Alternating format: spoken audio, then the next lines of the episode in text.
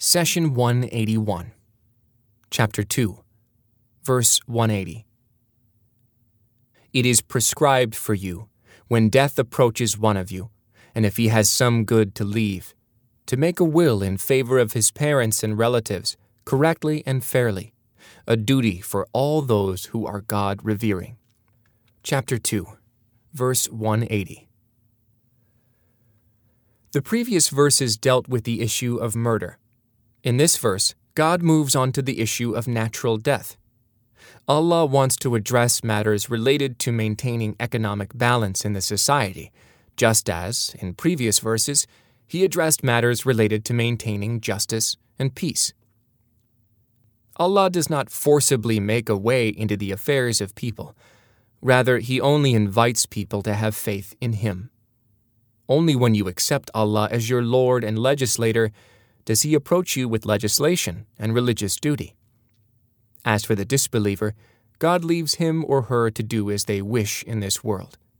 He repeatedly warned the disbelievers and decreed for them one thing punishment in hellfire in the hereafter.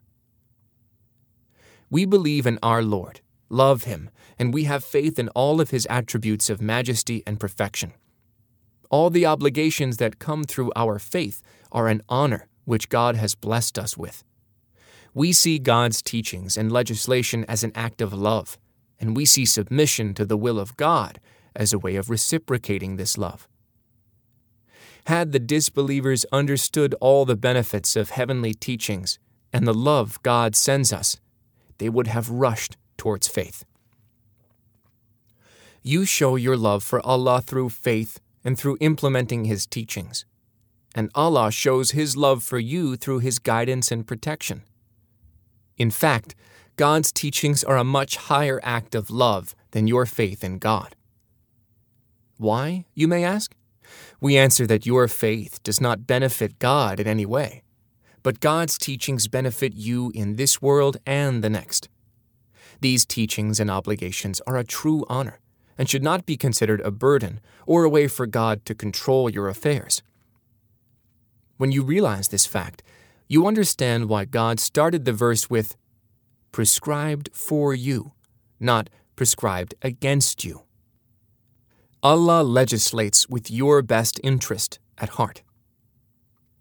The verse continues When death approaches one of you, and if he has some good to leave, to make a will in favor of his parents and relatives, correctly and fairly, a duty for all those who are God revering. Here we find two conditions. The first condition is as death approaches. Death is inevitable. Thus, Allah used the conjunction when rather than if.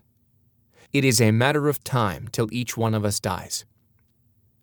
The second condition is in regards to wealth. Here, God used the conjunction if, which is uncertain, because a person may have plenty of wealth for his or her heirs, or may have nothing to leave behind. Note that Allah did not specify the amount of wealth that necessitates a will nor did he assign a number or value. The phrase, some good, was used because wealth and value vary from people to people and time to time. A few decades ago, if a person left behind a $100, it would have been considered a small fortune. But nowadays, even a $1,000 is not a big amount. It is an obligation upon each one of us before death to look at our wealth and see what good we can leave behind the Prophet, peace be upon him, had warned us against waiting until the final days, or even months, of life to make a will, or notify our family members of our debts. This is because a person often forgets these matters at the time of illness or death. These decisions are best made during the time of good health and well being. So, who should we leave our wealth to? God answers, to make a will in favor of his parents and relatives. Allah is aware that people tend to think about their children first and forget about their parents. We think about our parents as not having much time left in this world and not having as much financial need as our children.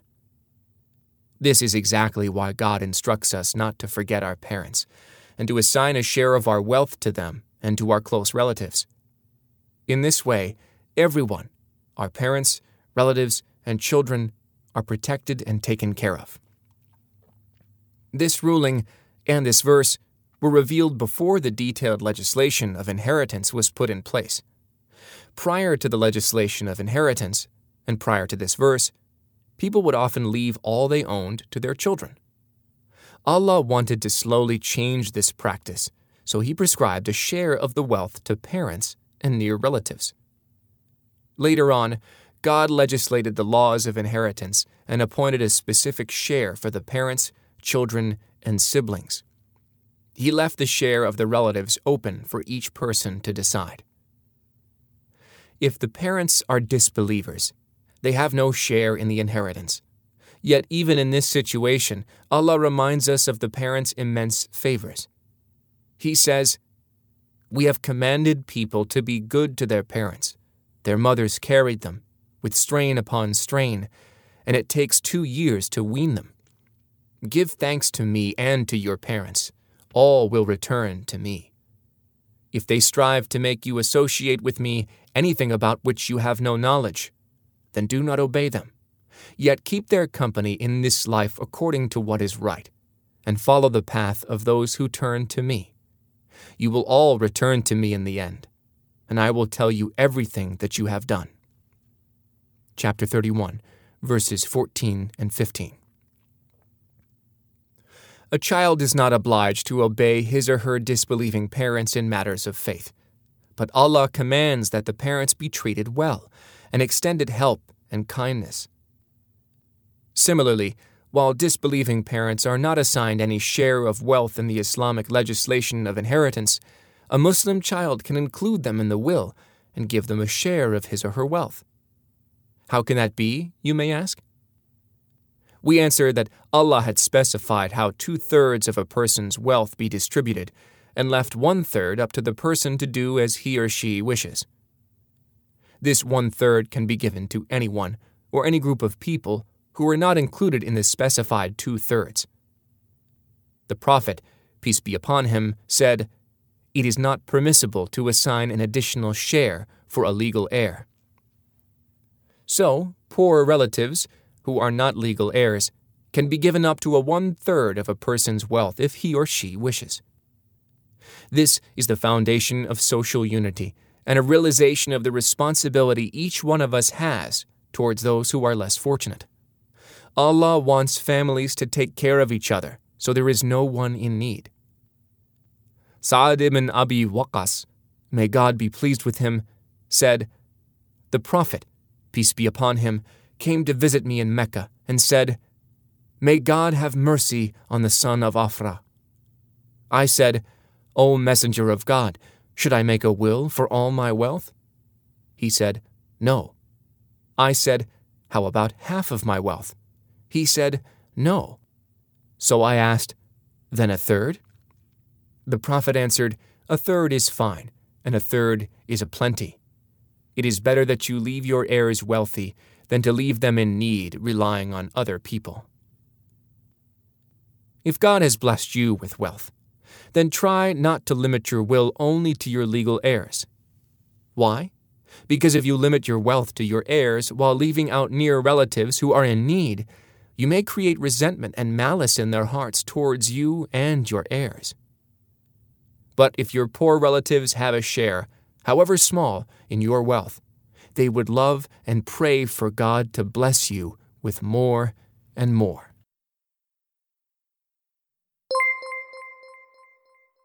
The messenger said, My Lord, my people treat this Quran as something to be ignored. Chapter 25, verse 30. Do not abandon God's book. Please take a moment to subscribe and to share with your family and friends.